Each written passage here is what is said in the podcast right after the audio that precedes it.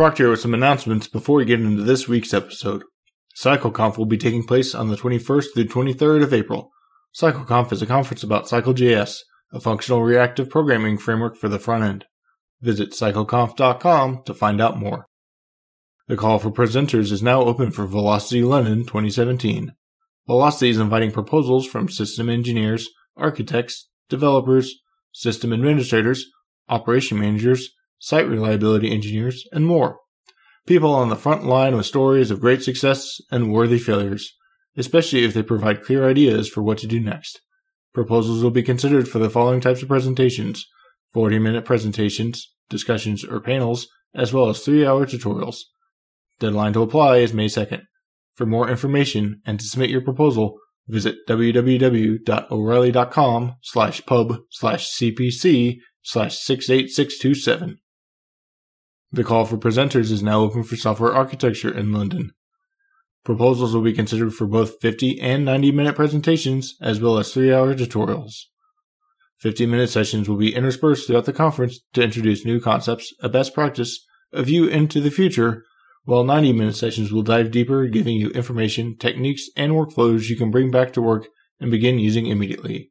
They are also looking for intense 3 hour tutorials that involve hands on examples, working with other attendees, and frameworks and processes to implement for significant change in your current architecture.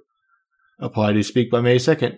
For more information and to submit your proposal, visit www.o'reilly.com slash pub slash cpc 68630. Tickets for FlatMap Oslo are available now. FlatMap Oslo is a functional programming conference with a focus on Scala and the JVM, taking place May 2nd and 3rd in Oslo, Norway. Please go to 2017.flatmap.no to learn more. ElixirConf EU will be taking place May 4th and 5th with tutorials on May 3rd. ElixirConf EU is a community conference created to promote education, networking, and collaboration with the Erlang, Elixir, and Ruby communities. For more information, visit www.elixirconf.eu. OSCON will be taking place May 8th through the 11th in Austin, Texas. The O'Reilly Open Source Convention combines the experience of the open source community with ideas and strategies for using open source tools and technologies, and gives you exposure to the full stack and all possible configurations. There's no event quite like OSCON, the best place on earth to sharpen your skills and discover new techniques, making you better at what you do and igniting your love of all things code. Registration is open. Save 20% on most passes with the code USRG. For more information and to register, visit www.o'reilly.com slash pub slash cpc 50016. LambdaConf 2017 will be taking place May 25th through 27th in Boulder, Colorado, with training days available on the 22nd and 23rd and many conferences on the 24th. For more information, visit lambdaconf.us. Elm Europe will be taking place on June 8th and 9th in Paris, France. Evan Czaplicki and Richard Feldman will be speaking, and the rest of the speaker lineup is online.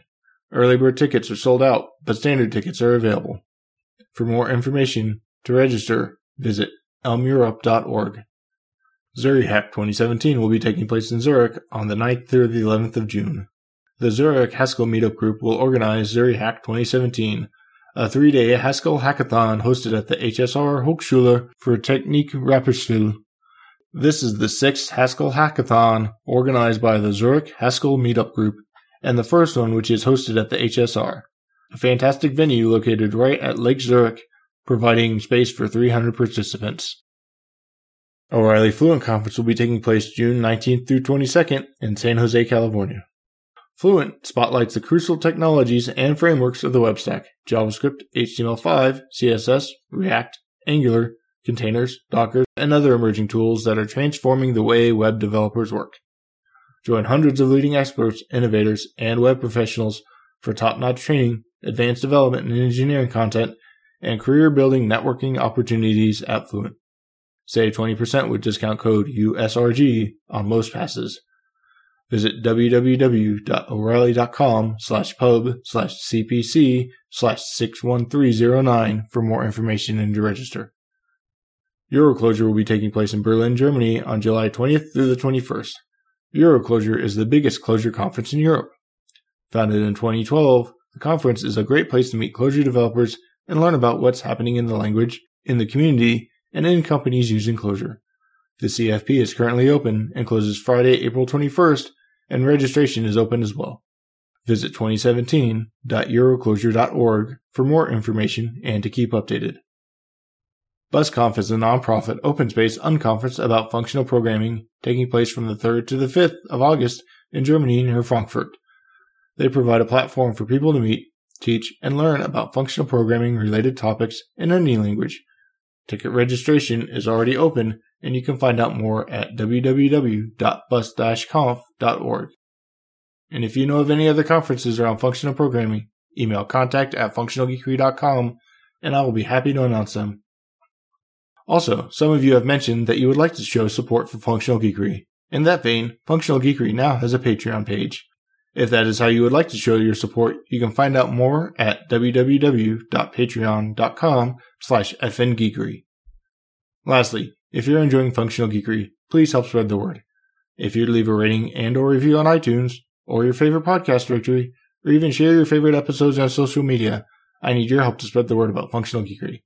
And if there are any guests or topics that you want to hear from or about, please reach out and email guests at functionalgeekery.com and I'll put them on my notes for future episode ideas. Thank you for listening and for all your support. Welcome to Functional Geekery. I'm Iris Proctor, and this week with us we have Baishampayan Ghose, mostly known as BG. BG, would you mind telling everyone a little bit about yourself? Hey Proctor, thanks a lot for having me here on your podcast. It's a pleasure. To start about myself, yeah, sure. I'm a uh, functional programmer. I'm a career functional programmer. Currently, I'm co-founder and CTO at HelpShift. We are building a in-app mobile customer service SDK for all kinds of mobile and desktop applications. So a little bit about myself. As I told you, uh, I've always been a functional programmer. How did I get started? When I was in college, I was still learning Emacs and so in college I had absolutely no idea what really mattered and what should I learn and what's computer science really about. But I was really passionate about my subject and I really wanted to learn. But I didn't really have a good peer group in India where I was studying. So I went to the internet and I looked for all kinds of stuff. So First of all, I got introduced to Linux. And from there, I went deep into the rabbit hole where I was trying out all kinds of editors, different programming languages, reading about the history of uh, various things and uh, learned a lot about the hacker culture, uh, the origin of Unix and Lisp and all these things. So I got hooked into Emacs because I understood that that was some editor or tool that will probably live with me for the rest of my career. So it was sort of an investment. And then as I got into Emacs, then I saw Emacs Lisp. So initially I completely ignored it. I said, okay, it's some obscure language that must be used for configuring this editor. But then as I went deeper into other languages, I found references to Lisp everywhere. Like I was learning Python or I was learning Perl and they are talking about some features that have come from Lisp or some ideas that originated in Lisp in some way or the other. And then I also saw Emacs Lisp in my Emacs. And then I read lots of articles from Richard Stallman about Lisp and the whole MIT AI lab, all those things. So eventually I got into SICP to learn more about Lisp. I read it, uh, you know, I did some programming, but in short, I didn't really get it. I was unable to grok it even then. But then I realized that probably some production experience will really help me in understanding the power of Lisp and where it can be really applied. So as luck would have it, I got a very unique opportunity to work in a early stage startup back in 2008 where they were building a whole air ticket uh, and hotel booking system in Common Lisp. So I was one of the earliest engineers in that team and fresh out of college I joined that team and got into hacking and that's where really honestly speaking I was completely enlightened in a, in a big way. Shipping a Lisp to production was a very different experience. And of course, Common Lisp is still not like Clojure. So I was not yet on the doorsteps of Clojure, but I was happy in my Lisp land. But then, uh, you know, again, a freak accident, some bug cropped up in production, which was triggered by my code, but it was ultimately because of mutable references and mutable data structures. And we lost a lot of money because of that bug. No one came and told me anything about it, but I went back and introspected a lot about why that bug happened and what I could have done to avoid it because I've always taken a lot of pride in being a good programmer or at least something that I've always wanted to achieve. I wanted to write code that was clean and, uh, you know, bug free, so to speak. So I initially I thought that functional programming uh, will uh, be the gateway to towards writing better code. But then I also understood that mutability is a big problem, right? So after you know suffering a lot, I, I figured out I chanced upon Clojure in 2008, and initially again I completely had ignored it because I thought it was yet another Lisp dialect. Because being a common Lisp guy, you see a lot of Lisp dialects coming up every day, right? And you'd usually just say that, okay, some hobby or experiment probably. But as I looked deeper and deeper into Clojure and the philosophy behind Clojure and watched Rich's talks, I was fully convinced by 2009 that Clojure was going to be the language of the future, or at least, you know, it would lead us towards a future that we want to get to anyway. So, and yeah, in 2009, we started this company and we selected Clojure as the main programming language for the backend. And we have not looked back ever since. So a long history around Lisp then. Yeah. What started the interest in programming and computers and software in the early days? If you're going back and all of a sudden you're like, oh, I'm getting exposed to Linux and Unix right. and Emacs, and I'm going to be doing this for a while. What was that seed that kind of got you interested just to begin with? Yeah, interestingly, I got into computer science completely blind in the sense that I grew up in a sort of an engineering and hacking kind of background where my uncle is an engineer and he used to do a lot of projects, but he was an electronics and electrical engineer. And even though I did see a lot of computers growing up, but I grew up in India and also some of the most remote parts of the country. And we didn't have internet. I didn't have a computer at home, but I was always enamored by it. And I would read a lot about computing and computers and programming. I remember I went to a cyber cafe, an internet cafe with a computer programming magazine, I think, and I typed out a long listing of code to just see what happens. well, the code didn't even compile, but that's another story, right? It didn't even compile. So I was kind of disappointed, but I kept trying and I spent a lot of time in all those cyber cafes and when I was still in school. But still, I didn't have a computer at home. My first computer, I got my first computer when I was 20 years old. And yeah, I think there was always this curiosity, I would say, about being able to control and program machines and build things. And it was also sort of quite abstract, right? And I, as a person, I have always uh, taken to abstract ideas and abstract concepts and abstractions and all of these things compared to more concrete stuff. So it was, I think, a match made in heaven, so to speak. So I got into computing and I was so lucky that I chanced upon Linux right away. I didn't spend any time in Windows or other operating systems. So I got directly into Linux and from there I got directly into Emacs and Lisp and all these things. So I think, uh, yeah, I was lucky.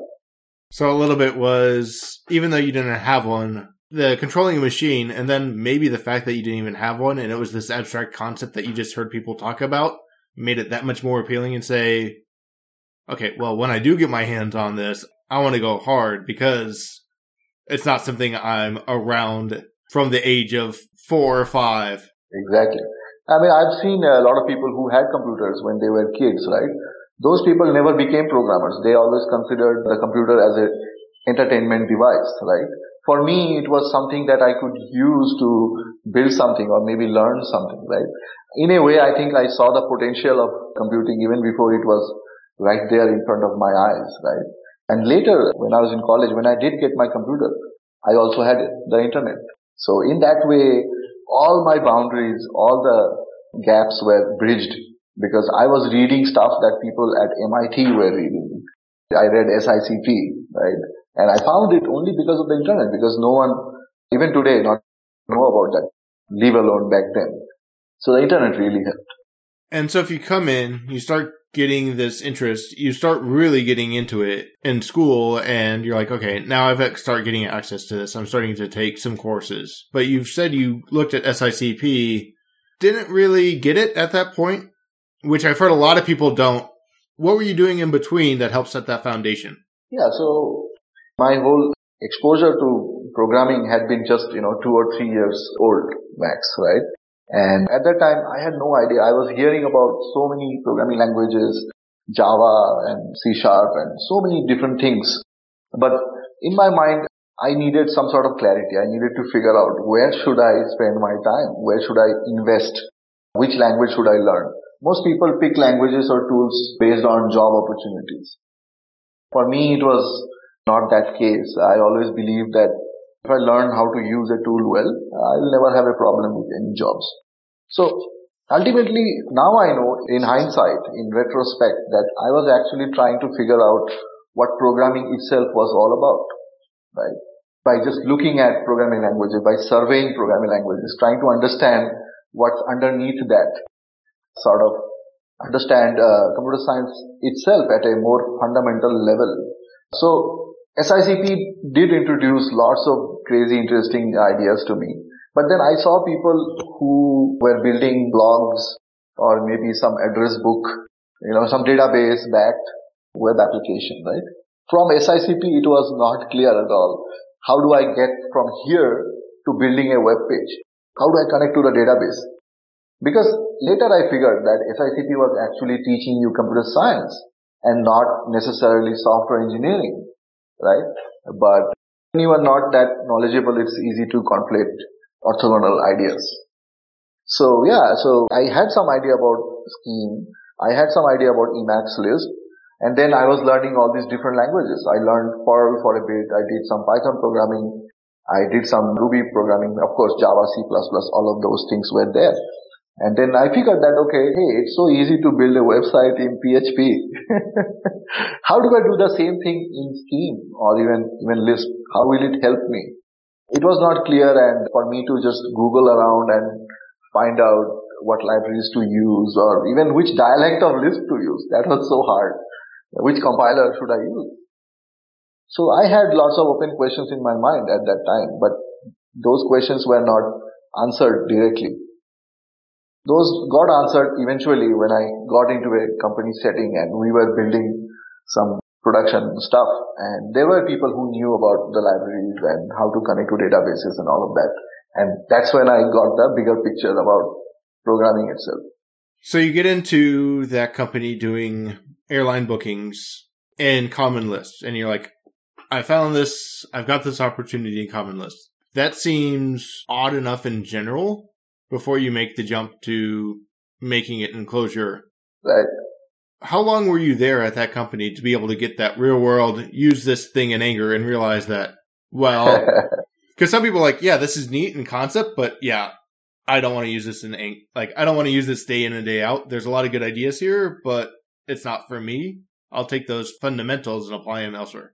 How long were you in working in that Common Lisp before you right. realized? So the time period is not that much. It, I was there for only a year and a half actually. But it was a small team of five people and I single-handedly had built the whole airline booking engine being it was my first job out of college. So even though the time period was really short, I got to learn a lot of stuff in a very uh, short amount of time.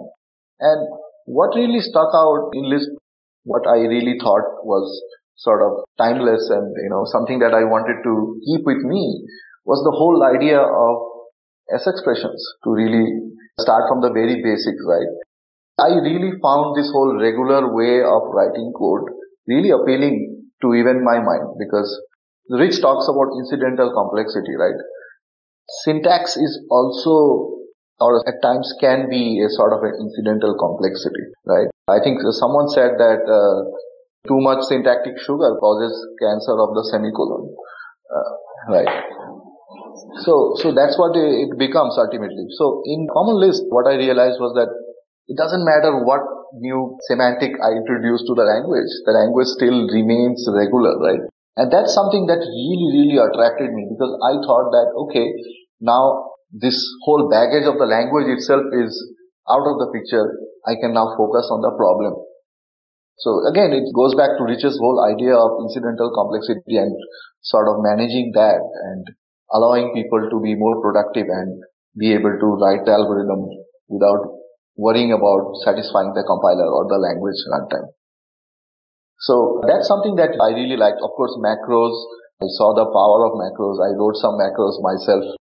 It was much harder to write correct macros in Common Lisp, but yeah, it's easy to see the power of it. And I always crack this joke that with Lisp, I felt like a Sith Lord, you know, because I had so much power and I felt I could really do whatever I wanted. Uh, I was sort of limited by my own imagination in a way. So that's what really brought me really close to the whole idea, the Lisp way of thinking. I really got attached to that. And that sounds like a testament to Lisp, especially with you read some of these older books on Lisp where they're talking about we've got this huge advantage if we use a Lisp. Paul Graham's done it. Uh, a number of other people have talking about that Lisp advantage if you're just out of college and you've been in there for a year and a half, but you've already written a booking system for airline travel and gotten it into production, that sounds like a testament to the power of the language and being able to really do it if you're able to do it well. Absolutely. The whole company was built by a team of five people back then. So the long story short, later they replaced the five people team and the Common Lisp code base with 60 people and they rewrote the whole thing in Java in three years. So that's another story for another podcast maybe, but that's what happened. So I, saw many things in front of me, right in front of me, right? I had read stories of by uh, Jamie Zawinski where he talked about what happened at Netscape after they acquired some company and how did Netscape really fail ultimately. It was bureaucracy. It was not about technology or programming or not having good people. So I saw the glimpses of uh, similar stuff in my uh, previous company as well. And I figured that I wanted to keep working on good problems. I don't want to be mired in all kinds of people politics and you know, and when you have uh, technical leaders who themselves don't trust the technology that you are using, it becomes a very tough problem. So I realized one thing, right? So the key to be able to found a company on Lisp is that the founders themselves have to be Lisp experts. It worked for Paul Graham because Paul Graham is a Lisp expert and whoever it has worked for, they themselves were completely sold on the Lisp idea, right? It was not a borrowed idea from someone else. Because then it's very easy to lose trust because it's a non-mainstream idea and you will be very alone when you support that idea. Imagine using Clojure in 2008, 2009 those were crazy days. And so you get exposed to Clojure and put it on the radar. You're like, yeah, yeah, yeah. Just someone's writing their list just because you write a list. Everybody does it in probably whatever language that they're in just to understand at some point. You find the problem with immutability around the same time. What were some of those things besides the immutability that said, oh, Clojure's this real thing. I need to go back and look at it. And what appealed about Clojure over common Lisp so that when you go and start Helpshift, you're like, I'm keeping Lisp. I understand the power, but we're picking Clojure versus a scheme versus a common Lisp versus whatever. Where was that focus with Clojure that came right. in and said, yeah. I think uh, ultimately I'll probably be paraphrasing Rich now because, you know, the way Rich has articulated the ideas behind Clojure, they are embedded in my mind now. But back then also, it was sort of a similar sentiment. Common Lisp is a really, is I think the most powerful programming language in existence in terms of what it allows the programmer to be able to accomplish. But that also has a problem because you can code how you write your code sort of, I think in a company it needs to be sort of standardized in some way. It needs to be homogeneous. People should not be able to write the same piece of code in five different ways. That I feel is a really bad idea. So Common Lisp allowed you to do all of that, right? They had free reader macros. It's a free for all in a sense in Common Lisp. You could do anything. Mutation is fine. Reader macros, you can introduce them anywhere, right? And data structures were sort of, again, lacking mostly, but you could use lists to emulate any kind of data structure, right? So that was one of the problems that it was way too flexible and it was not opinionated. So I am a very opinionated person because I feel opinion comes from knowledge. If you don't know, then of course you will not have an opinion. You just say, okay, do however you want. So I feel that it was the responsibility of the language designer to have an opinion so that programmers can either align with it or not, right? It's a very clear sort of proposition. But in Common Lisp, it's very hard because everyone has their own flavor of Common Lisp and they are also mutually incompatible, right? That was another problem that I faced, right? All these people in the Common Lisp community, they are brilliant programmers, brilliant people. Okay, this one guy has written so many libraries, but the interop story was really bad. So someone would use some reader macro that would conflict conflict with some other library and just you know just can't predict stuff. And that was one thing. The ecosystem was also a problem. I feel even though Common Lisp has a great compiler ecosystem, it has lots of amazing high performance compilers. But overall, as far as the runtime is concerned, the libraries are concerned and overall tooling infrastructure around is concerned, it was lacking. In our company, in that previous company itself, we had to integrate with some payment gateway and the payment gateway just gave us a jar and they said, okay, use it however you can. And people in our team tried to, you know, load that jar into Lisp and somehow use it.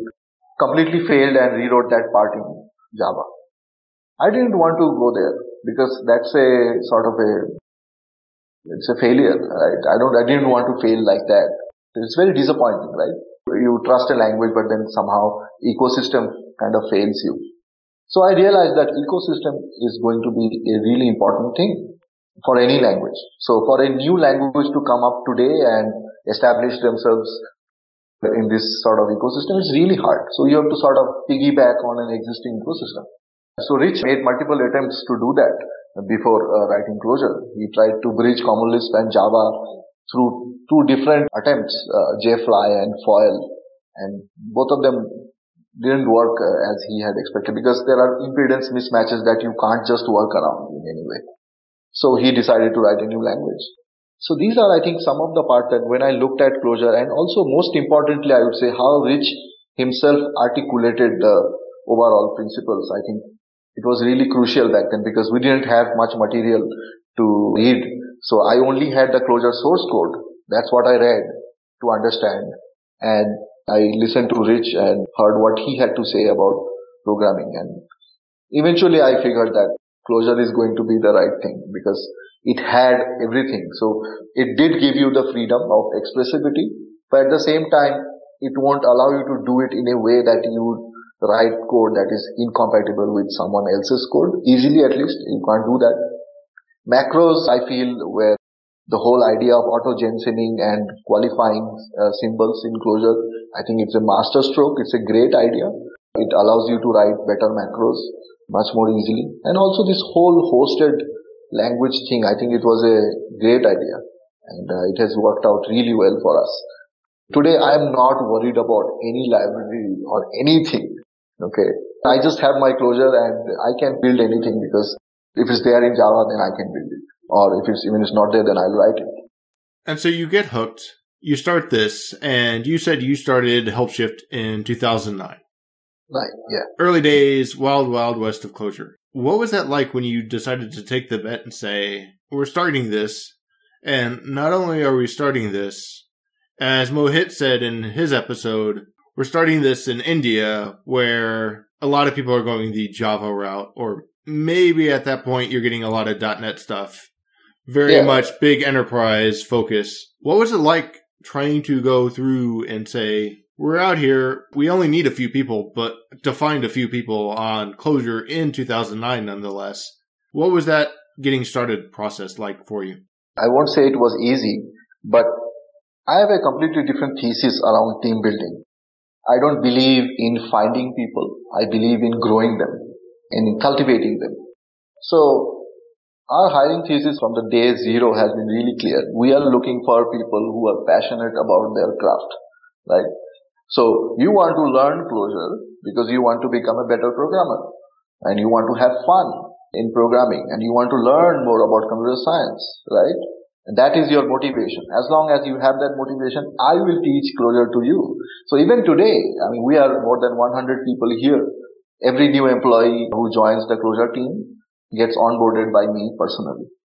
So we have maintained that for, since day zero. So I think finding people, yes, if you want 100 people overnight, that will be really hard. But I think that will be hard even for any language. It doesn't matter. Uh, even if it's Java, good Java programmers are really rare, right? Of course, there are many programmers who claim to be Java programmers, but they don't know much about Java or the JVM. So I feel that hiring good programmers will always remain a challenge irrespective of the technology stack. Yes, of course, if you want to just fill in the seats and hire lots of people who are not that good, then maybe getting on a hype train will help. But it never really mattered to us. We were small. We have been small through our existence. So the key thing here is that as long as you are using a very mature tool and you have, you know, good practices around that tool, you will not need too many people to get your uh, job done.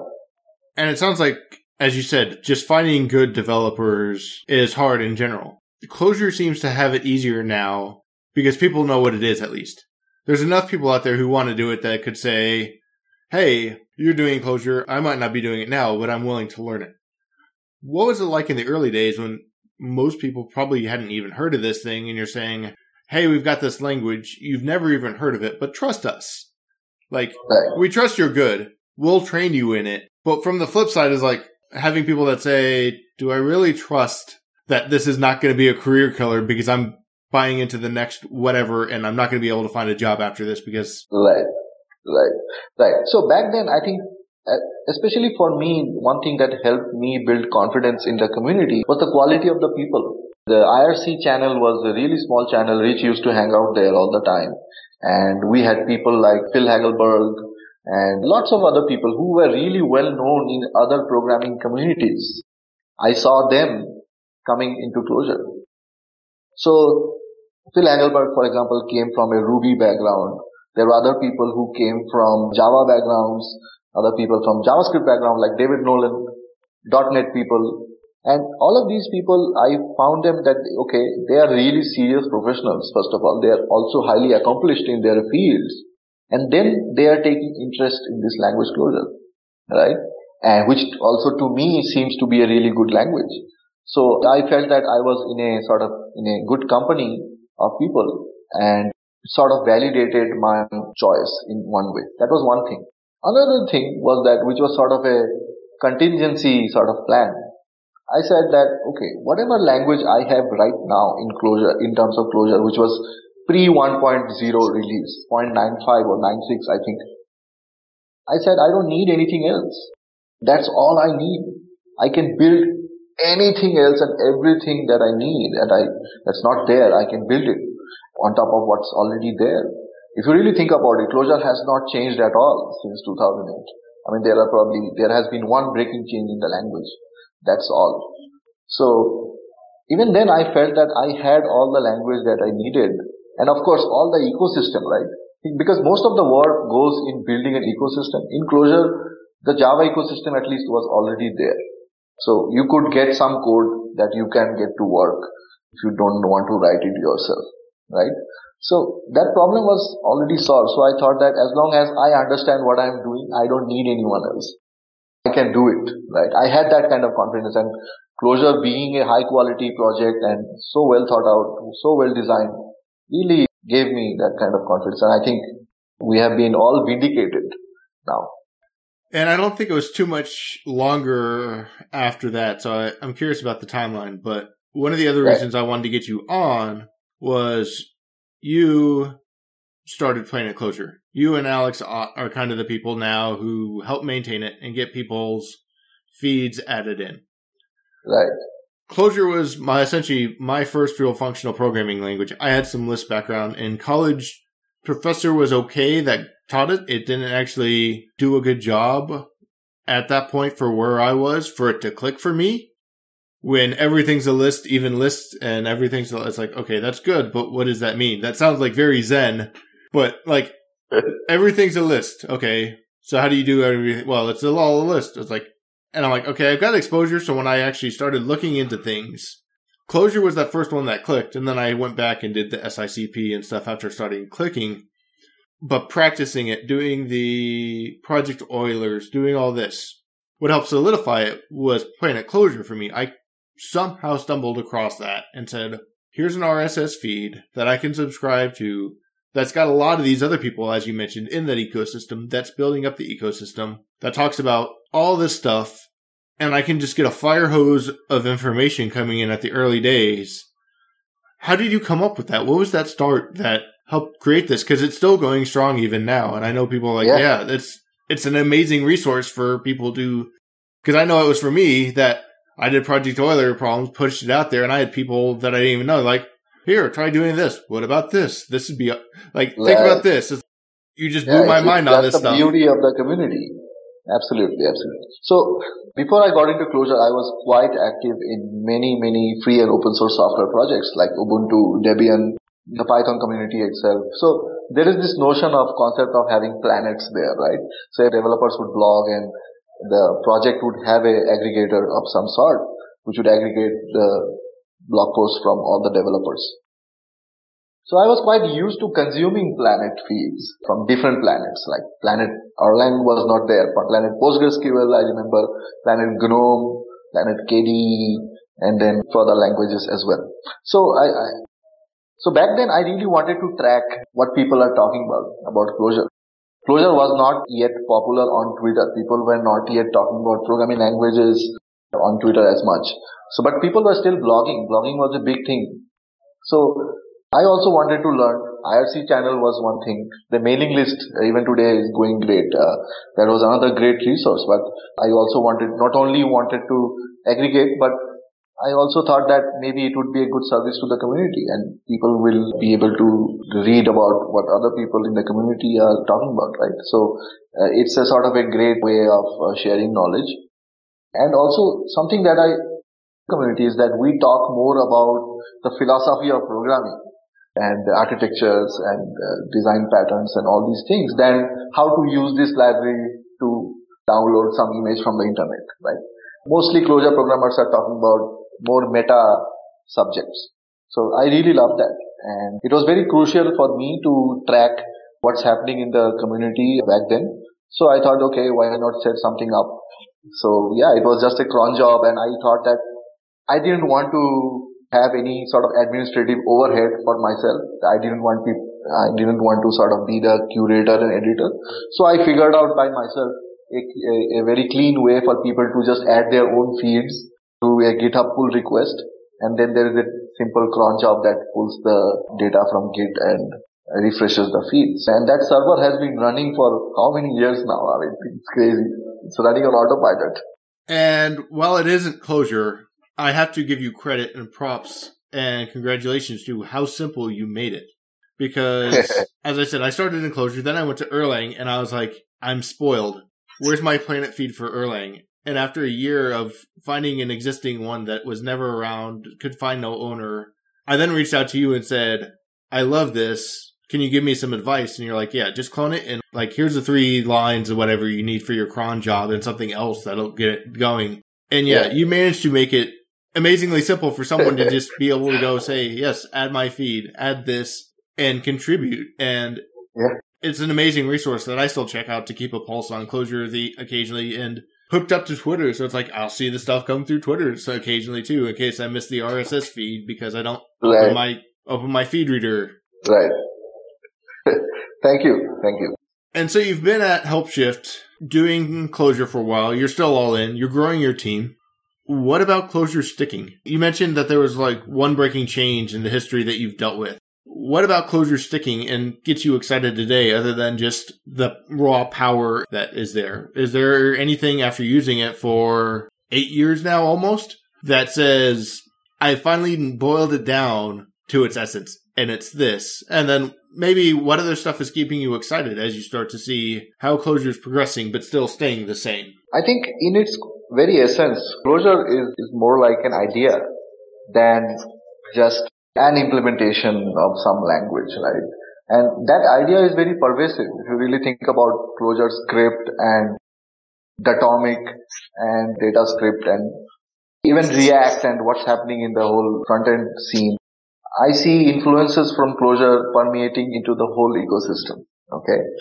And that's what I think keeps me excited because I sort of get this feeling that we are at least trying to improve our craft because generally I have been extremely disappointed with our own field because we have not made any progress in the last 50 years or so many years because we keep reinventing stuff, of course, but building software is hard even today because we don't even understand what we are building, right?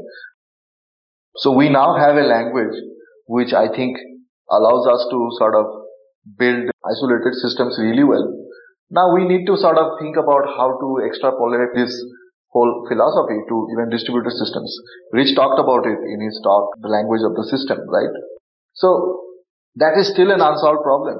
And I feel that the core ideas for solving that kind of a problem, I think will probably originate in the Clojure community itself, right? That's absolutely possible. And then I see other people taking these ideas and implementing them in their languages and everyone uh, improves, right? The whole craft itself improves. So it's sort of like being at the epicenter of cutting edge thought in our field, right? So Clojure in, in some way embodies that kind of a culture and uh, thought process for me. So I think that's why I'm looking forward to Clojure in terms of what it will bring forward for us for example, clojure.spec, I feel, again, is a masterstroke. The paper has been lying around for years now. No one thought about implementing it in a language, right? But again, it took some people from the Clojure community to think how to solve that problem.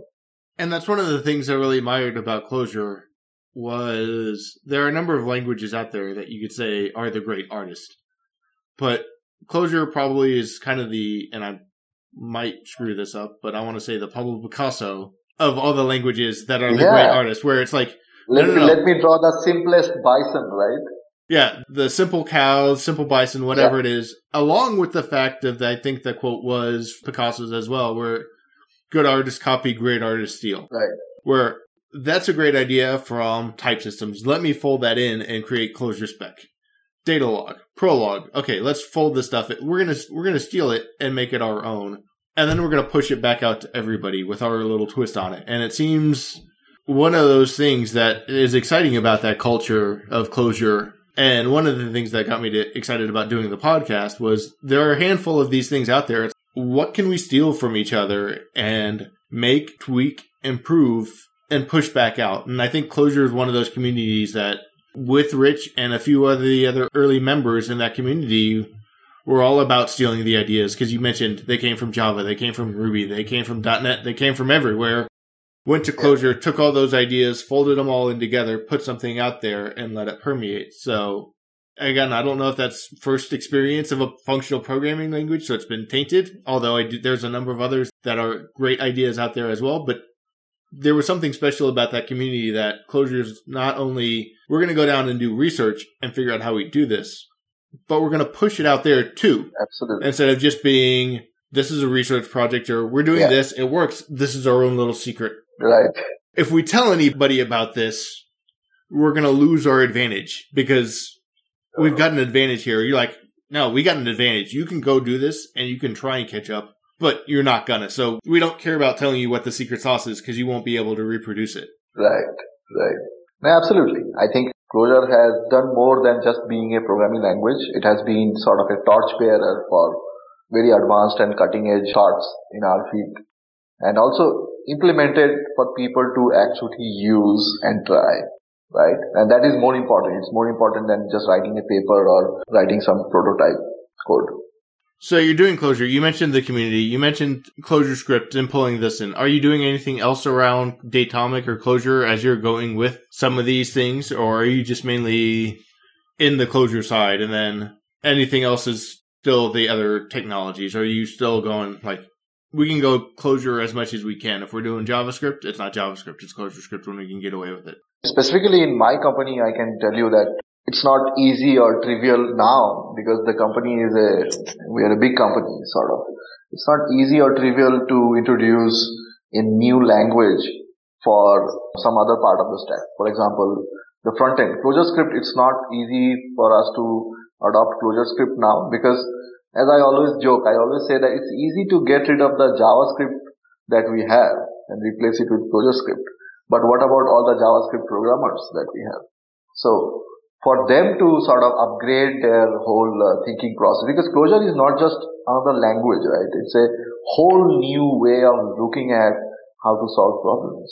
So it's not that trivial, I guess, to replace uh, maybe half a million lines of JavaScript code and rewrite everything in Clojure. But we are making small inroads in the sense that we have now shifted to React. So everyone is writing React code now. So of course they are uh, learning a lot about the virtues of functional programming, some of the good ideas behind the functional programming. And then there are libraries like underscore.js and stuff which basically implements Clojure core for uh, JavaScript, right? So people are using that. So I think people sort of need to also develop a taste for something and face the problems that exist first before they go for the solution.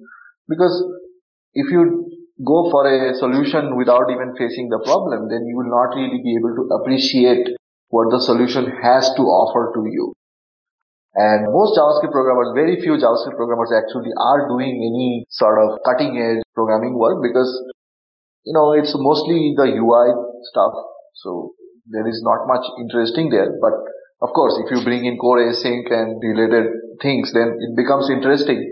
For JavaScript programmers, it's, I think, really hard to look elsewhere because the whole field itself is in so much flux there are new tools and new extensions coming up. So I guess people need to take a few steps back and look at their tools, but JavaScript guys have not been able to do it because of their own workload and also the inherent flux in the community. And so you also mentioned your early exposure to Clojure was like, ah, this is just another Lisp. We kind of talked about ClojureScript. Are there any other Lisps out there that you've seen come along that kind of intrigue you or excite you personally? again, everybody's got a variation. Everybody's got something else that does the Lisp. Is there any that kind of stick out that says, yes, I'm, I like Clojure. I like it, but maybe there's some other ideas around Common Lisp has evolved again or any of these other things. Is there any other Lisps that are kind of appealing to you? I think Racket as a platform is a great platform for creating domain specific languages and doing really crazy stuff. So I really love the racket community because of their, of course, their their personalities and the kind of interesting work that they do. Racket will probably act as a sort of a experimentation lab for uh, cutting language research, and that's what that's what they are doing, right? So I expect some very interesting stuff to come out from there, which already has already has sort of permeated into Clojure in many ways, like logic programming, right? It came from miniKanren. And so yeah, I think if I had to pick some other Lisp which is not Clojure, I would probably go for Racket today because it provides me with good enough performance and lots of flexibility. And otherwise, if I really care about performance, then I'll go for Common Lisp because very hard to beat that.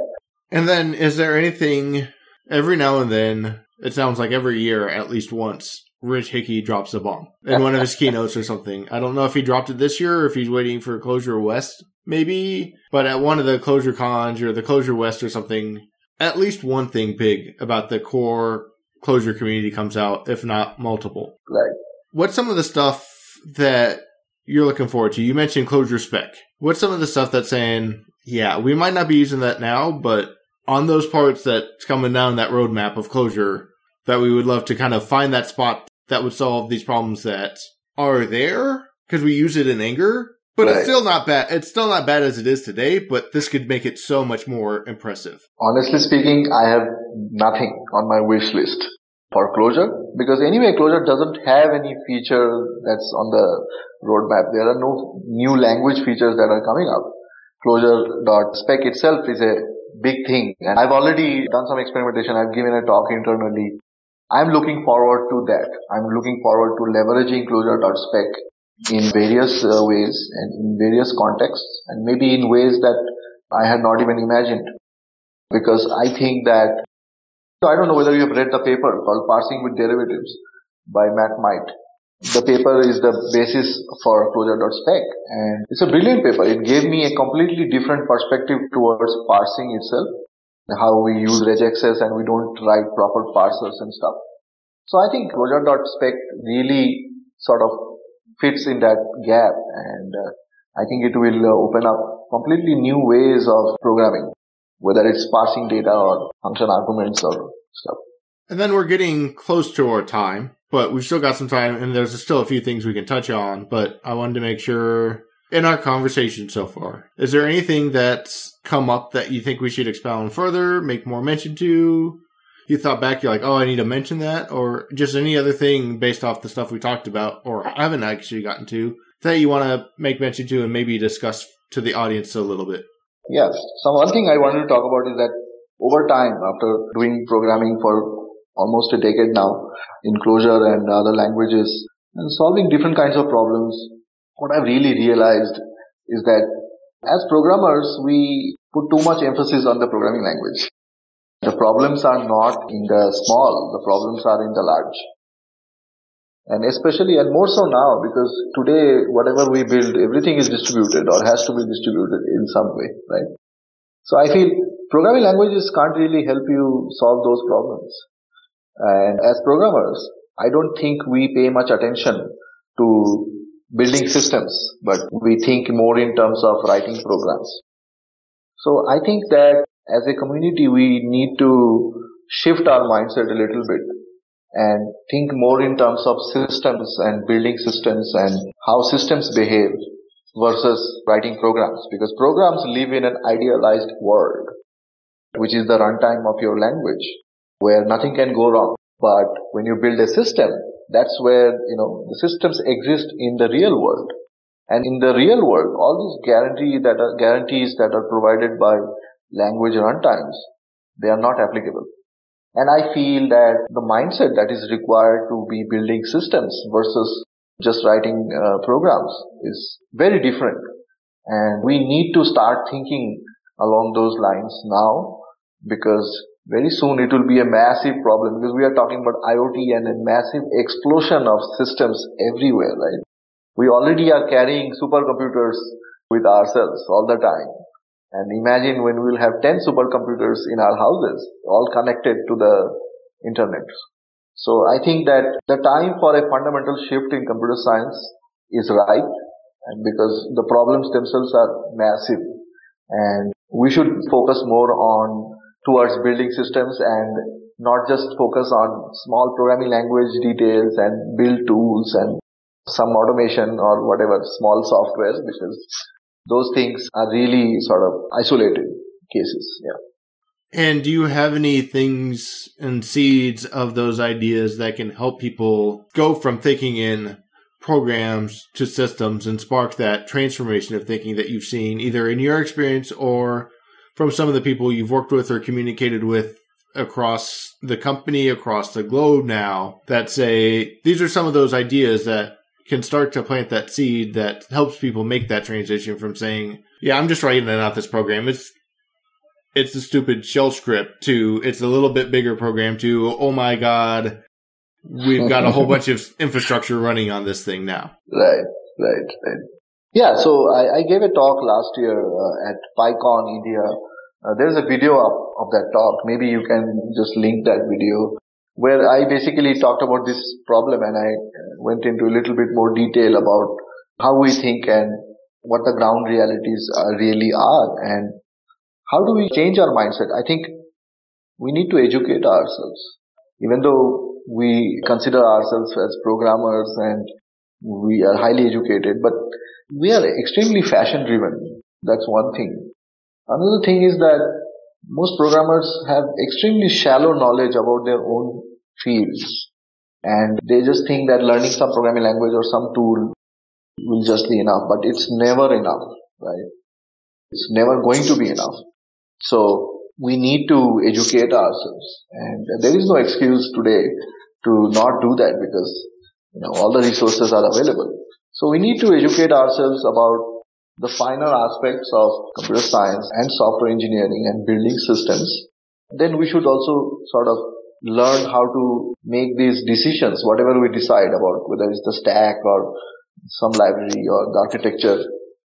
We should learn how to make informed decisions and not really ride the hype train. Like everyone is using Kubernetes. I'm running a small blog. Let me use Kubernetes also.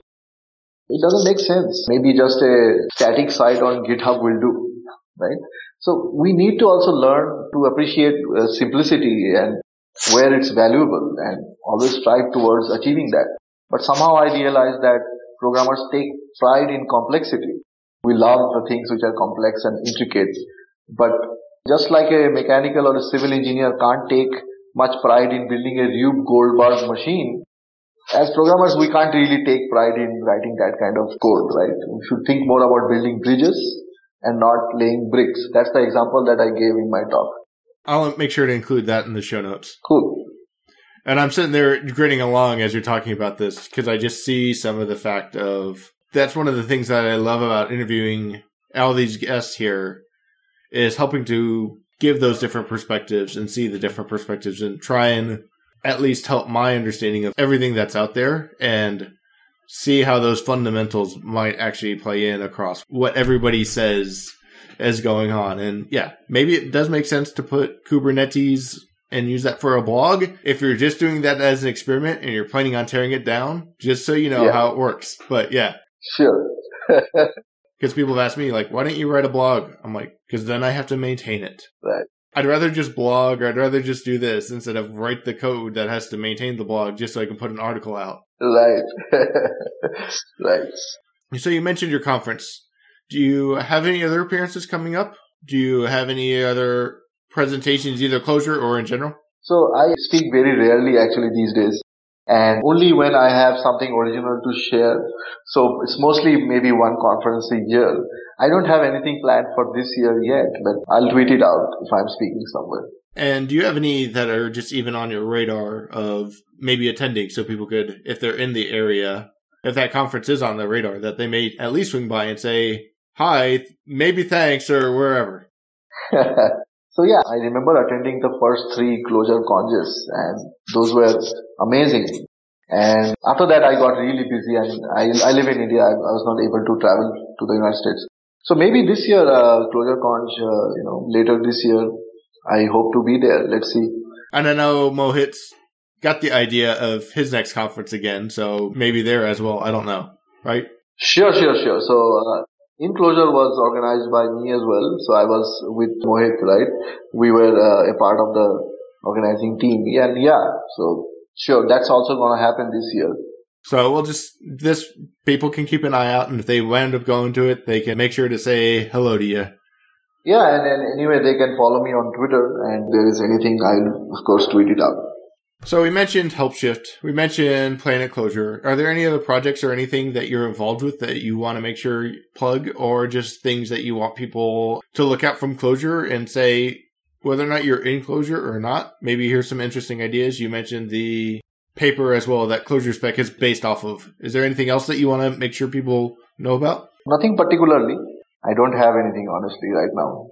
Okay. And then where can people find you? You mentioned you're on Twitter. We can get the Helpshift site in the show notes. Where's the best place for people to come and figure out what's going on with you in general? Yeah, Twitter. I think Twitter will be best place. And we'll get that on the show notes as well, so people can always come back and find that. Cool. I'd like to give a giant thank you to David Belcher for the logo. And once again, thank you, BG, for taking your time to join me today. It was a pleasure talking to you. It was exciting to see how the Clojure community has kind of grown and evolved of someone who's actually in it and see how the world of early entry into Clojure and maintaining it has gone as well. Mainly since I've came in, was on the edges, learning it, and then went off and did some other stuff. But it's always nice to be able to keep in touch with how these communities are developing. And I think it was a great conversation and knowing how your background and how Clojure has developed and what still appeals about Clojure for those out there.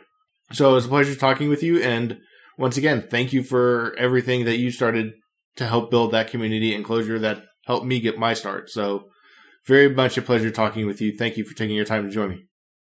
Thank you. Thank you, Proctor. Until next time, this has been Functional Geekery.